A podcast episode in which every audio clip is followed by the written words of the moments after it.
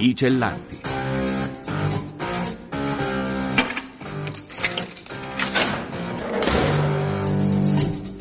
Liberi di raccontare storie dal carcere.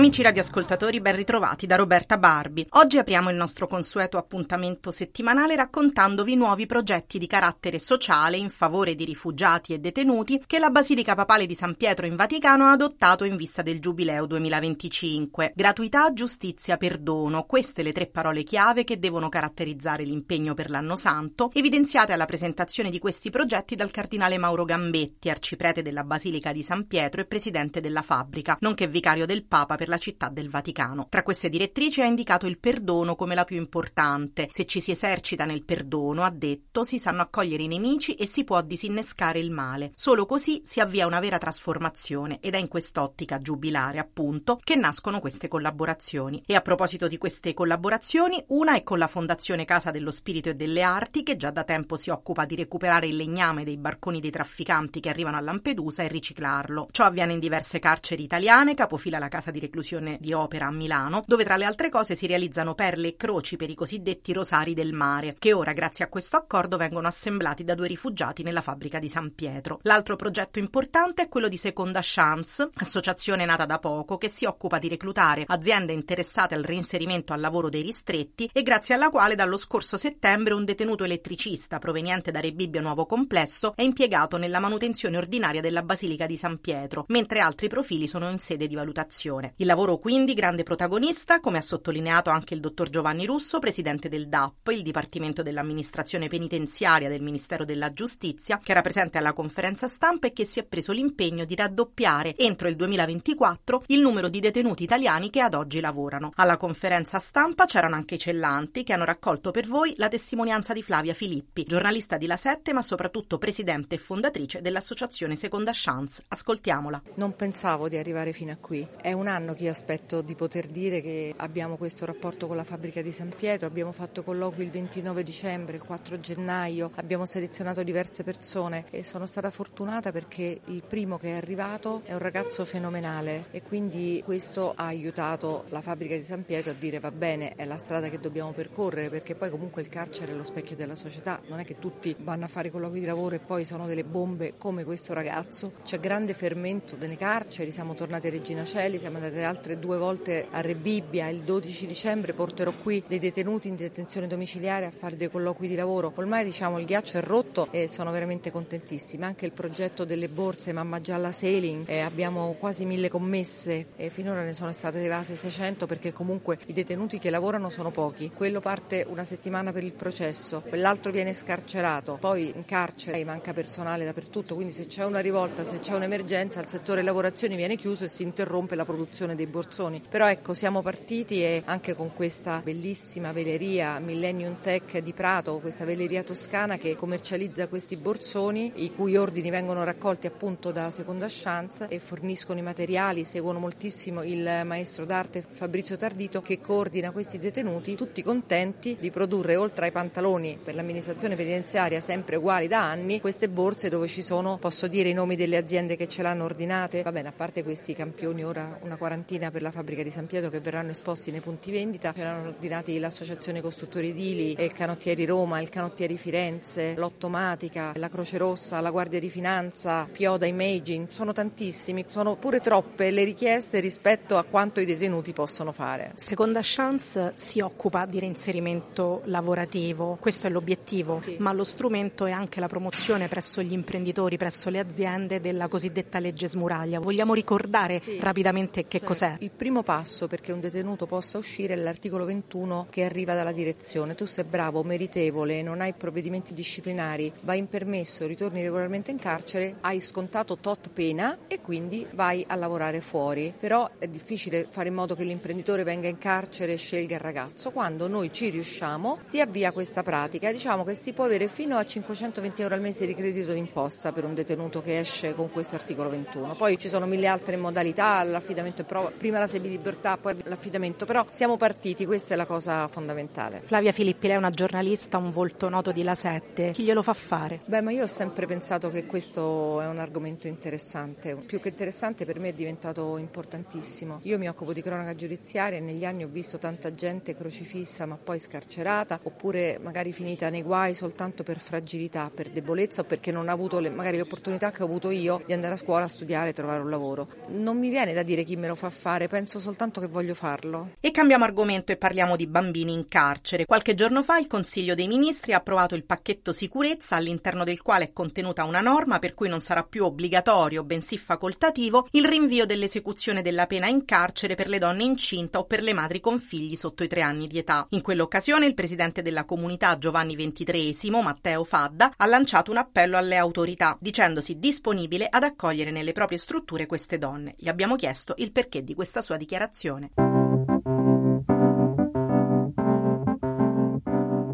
Perché noi partiamo da un dato, la costrizione del bambino in carcere è sotto gli occhi di tutti l'ingiustizia no? che è in sé, ma genera proprio un danno sul bambino e ci sembra che ci possano essere delle soluzioni alternative e che rispondano non soltanto sul piano etico di giustizia, ma anche sul piano pratico di convenienza per lo Stato, per non generare ulteriori danni. Un bambino che vive in carcere ha una percentuale di rischio di sviluppare malattie psichiatriche o patologie psicologiche più alta e poi c'è tutto l'aspetto che riguarda la madre, bisogna cercare di lavorare per ridurre la recidiva. Questo cambiamento della norma che cosa comporterà? Quali sono i dati attuali dei bambini che hanno la mamma in carcere o peggio che vivono in stato di detenzione assieme a lei? Attualmente ci sono circa 2400 donne detenute, 15 sono detenute in tutta Italia con eh, i loro figli, 16 negli istituti eh, di detenzione per mamme con bambini che sono gli ICAM, sono istituti di custodia attenuata per eh, le madri, 10 bambini sono sotto i 10 anni. Parliamo di una realtà che è assolutamente abbordabile, non stiamo parlando di dover aprire chissà quali strutture, parliamo di questi numeri, non sono situazioni semplici, sono situazioni complesse. L'alternativa è che invece di offrire in caso di necessaria detenzione di queste madri e l'inserimento in una struttura alternativa al carcere per garantire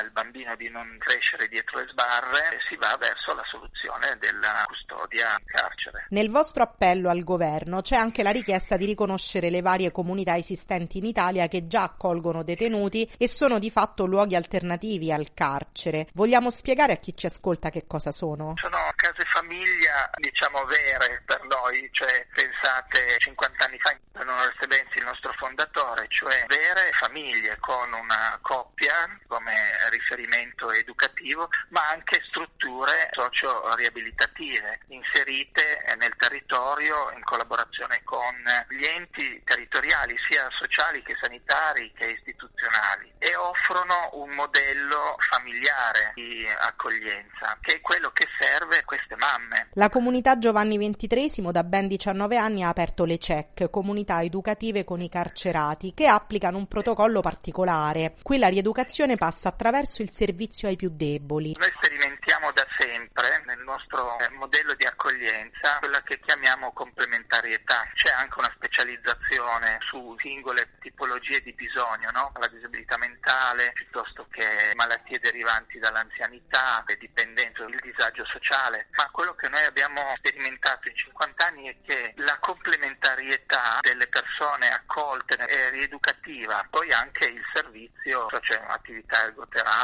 piccoli impieghi, piccoli servizi alle realtà di accoglienza che vivono nel territorio. Esperienze come la vostra delle CEC sono in grado di abbattere la recidiva fino al 15%, ormai sono dati scientifici che tutti possono verificare, ma allora perché l'Italia è ancora molto lontana dalla realizzazione piena di quell'articolo 27 della Carta Costituzionale che stabilisce essere la pena non punitiva bensì riabilitativa? io penso che questo sia un uno dei tanti passaggi culturali che noi dobbiamo sviluppare, anche di rivalutazione e di approfondimento della nostra Costituzione, una scelta di campo che bisogna attuare, anche una scelta politica. Il grosso lavoro che noi dobbiamo fare è partire proprio dalle famiglie e dalle scuole dove si formano le coscienze per arrivare ad avere questi valori chiari.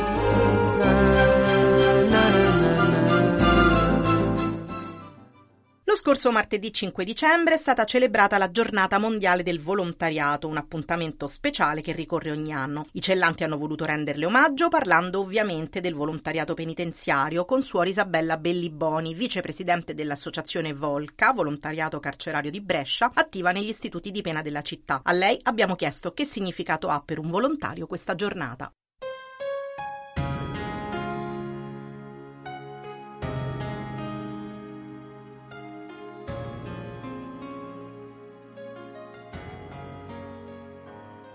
Sicuramente questa è un'opportunità per l'aspetto della sensibilizzazione, nel senso che questo nostro impegno va avanti da, dall'89 come presenza all'interno delle carceri bresciane, sia la casa circondariale che la casa di reclusione, come un servizio di ascolto, di guardaroba all'interno per le persone indigenti che non hanno possibilità di avere abiti dai loro familiari, poi un'attività anche all'interno del carcere come attenzione un po' anche il percorso di fede, quindi con la catechesi e con un'attenzione ecco, per quel che riguarda il cammino interiore anche della persona che è dentro. Cosa fanno concretamente oggi i volontari di Volca negli istituti di pena di Brescia? Abbiamo alcuni volontari che si occupano di attività del guardaroba, quindi il rifornimento del guardaroba interno dove si danno anche i beni di prima necessità, un servizio di ascolto attraverso l'articolo 78 del codice penitenziario che permette di fare appunto colloqui personali con i detenuti e seguirli, accompagnarli e poi attività educative e ricreative come il gruppo di lettura che è partito già l'anno scorso, ecco come novità, è un gruppo ludico dove si incontrano con i rappresentanti delle varie sezioni, soprattutto della casa circondariale, per poter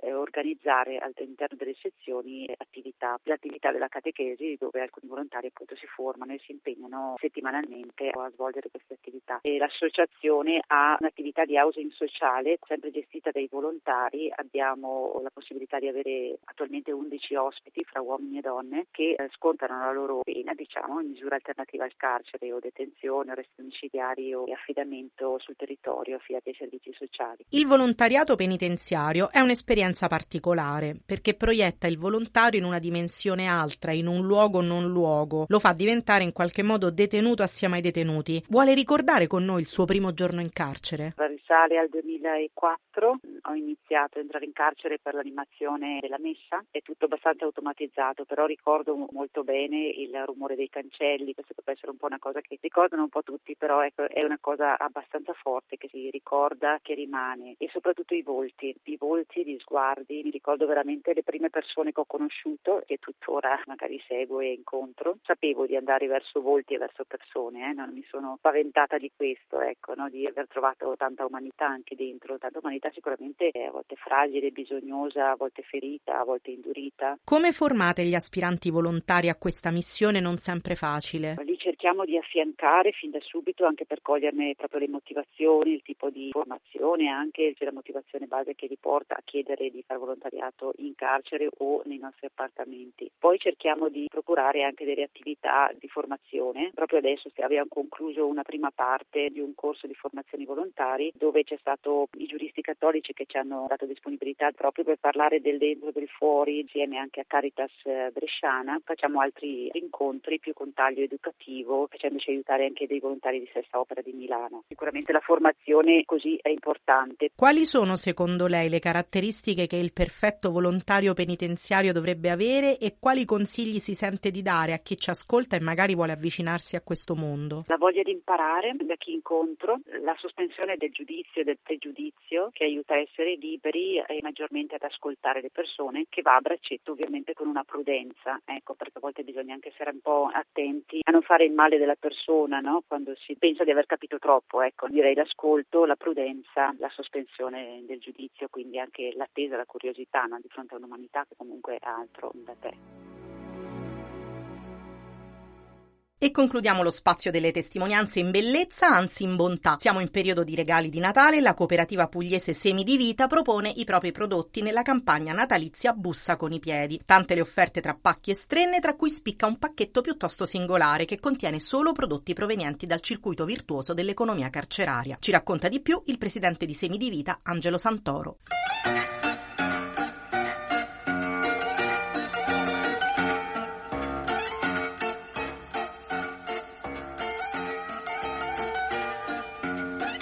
Questo pacco c'è un po' l'essenza del lavoro della cooperativa. Abbiamo inserito all'interno un libro, una collezione di lettere scritte da volontari per detenuti non conosciuti e quindi è stato uno sforzo eh, non solo di fantasia ma anche di creatività da parte di chi le scriveva perché era una carezza da dare a un detenuto non conosciuto. In più una borsa personalizzata insieme a Made in Carcere realizzata dalle donne all'interno del carcere di Bari e poi i nostri prodotti realizzati all'interno del carcere Fornelli di Bari In minorile, dove due o tre dei nostri ragazzi lavorano e essiccano eh, durante tutto l'anno. Voi di Semi di Vita, Made in Carcere, Fondazione Casillo, tutte realtà di economia carceraria in un unico pacco. È il segno tangibile che fare rete serve? È il segno tangibile fare, che fare rete è necessario se non indispensabile, perché nessuno si salva da solo. E non l'ho detto sicuramente io, e questo ci dà il, senso di non lasciare da soli i ragazzi, quindi di fare rete attorno alle strutture detentive e di fare rete fra le realtà che fanno lo sforzo, che si impegnano con coraggio e speranza, che viene poi trasferita agli stessi ragazzi che lavorano da noi. Avete scelto di avviare la campagna acquisti di Natale con una serata evento in cui avete fatto degustare i vostri prodotti, ma in cui ci sono state anche testimonianze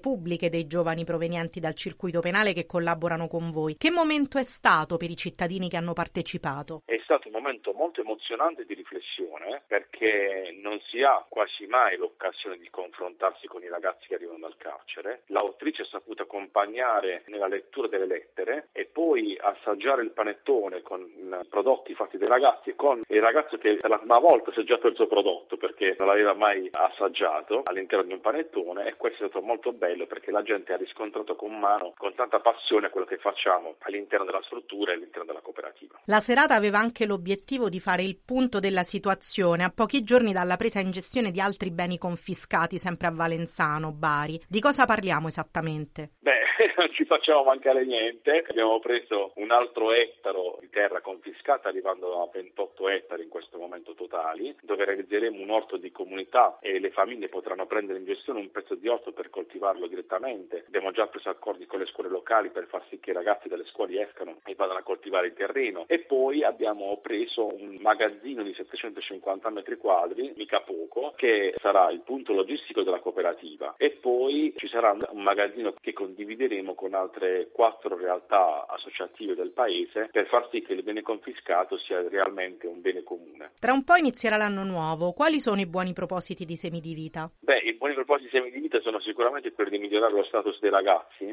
Adesso in primis il Natale con tutti i pacchi regalo, con il panettone fatto con i prodotti realizzati all'interno del fornello, il carcere di Bari. Abbiamo tutta una serie di attività e di prodotti pronti per la regalistica natalizia e questo noi lo spingiamo tanto perché la nostra cooperativa, ricordo, non ha servizi pagati dallo Stato ma vive dei prodotti venduti attraverso i canali diretti dell'azienda. La cosa importante è sostenere la nostra attività con l'acquisto dei prodotti per far sì che i ragazzi continuino a percepire uno stipendio e abbiano un'alternativa reale al motivo per cui poi sono arrivati in carcere.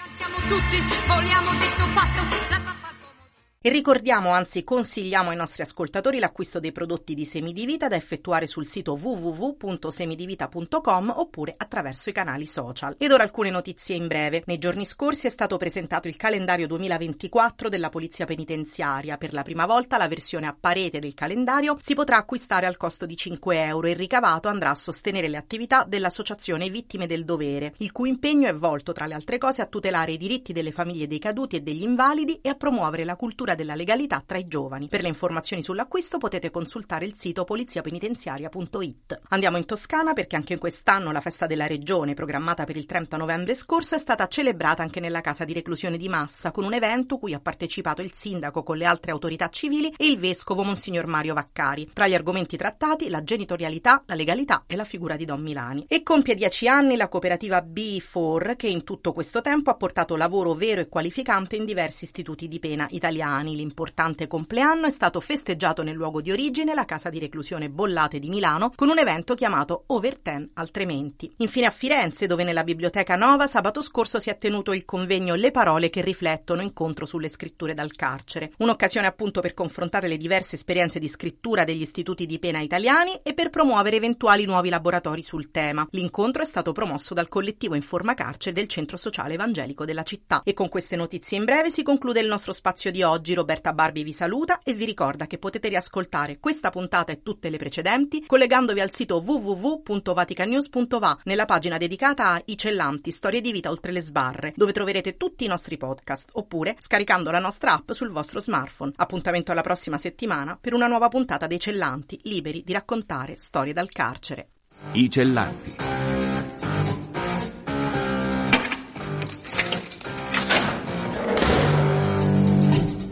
Liberi di raccontare storie dal carcere.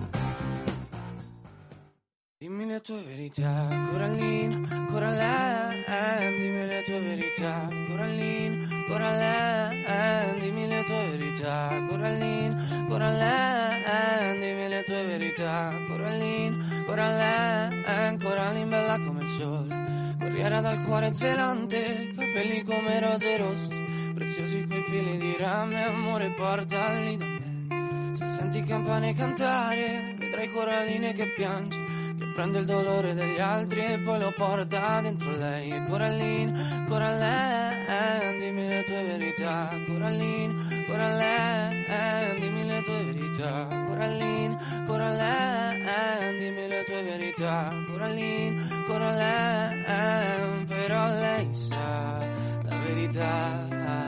Non è per tutti andare avanti con il cuore che è diviso in due metà freddo già. Una bambina però sente come un peso e prima o poi si spezzerà e la gente dirà. Ah, non vale niente, non riesce neanche a uscire da una misera porta, ma un giorno una volta lei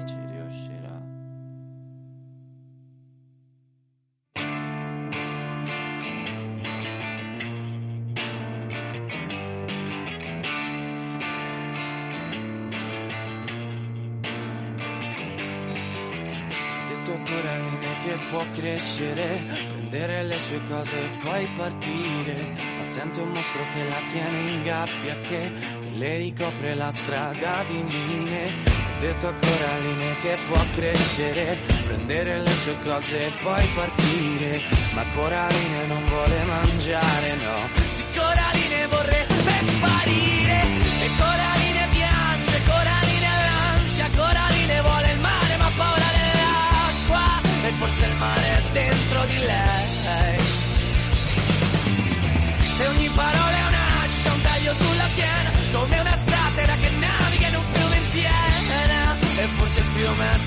di lei, di lei.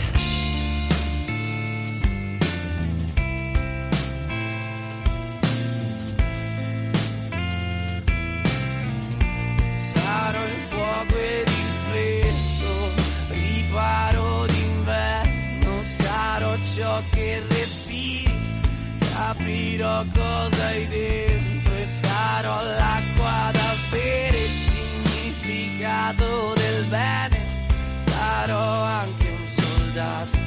O la luce di sé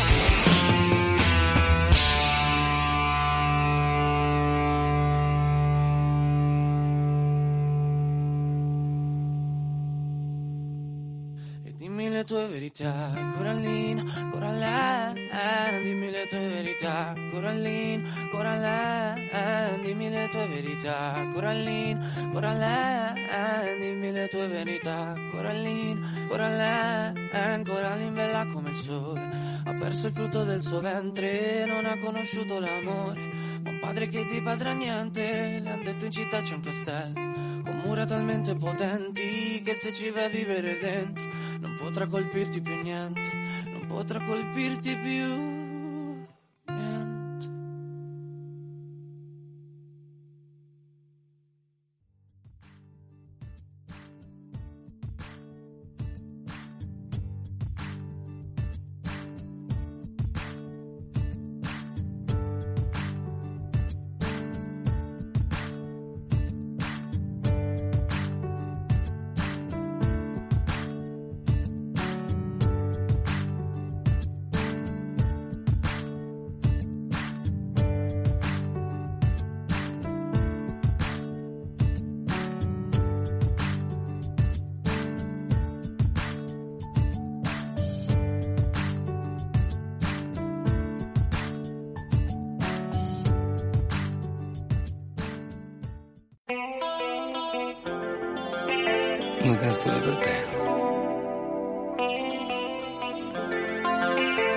Eh? Invece, eccola qua. Come mi è venuta, a chi lo sa. Le mie canzoni nascono da sole. Vengono fuori già con le parole.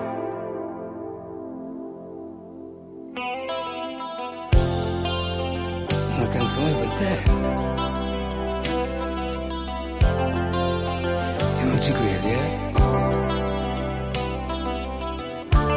Sorridi e abbassi gli occhi un istante. E dici non credo d'essere così importante. Ma dici una bugia. Infatti scappi via.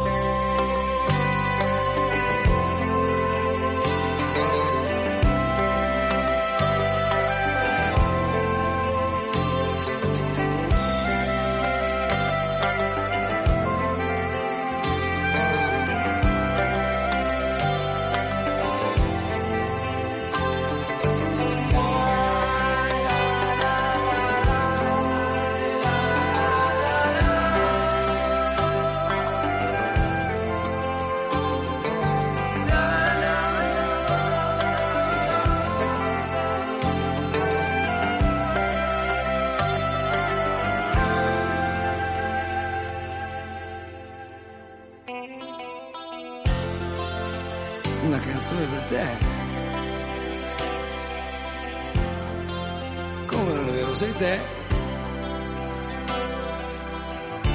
Ma tu non ti ci riconosci neanche.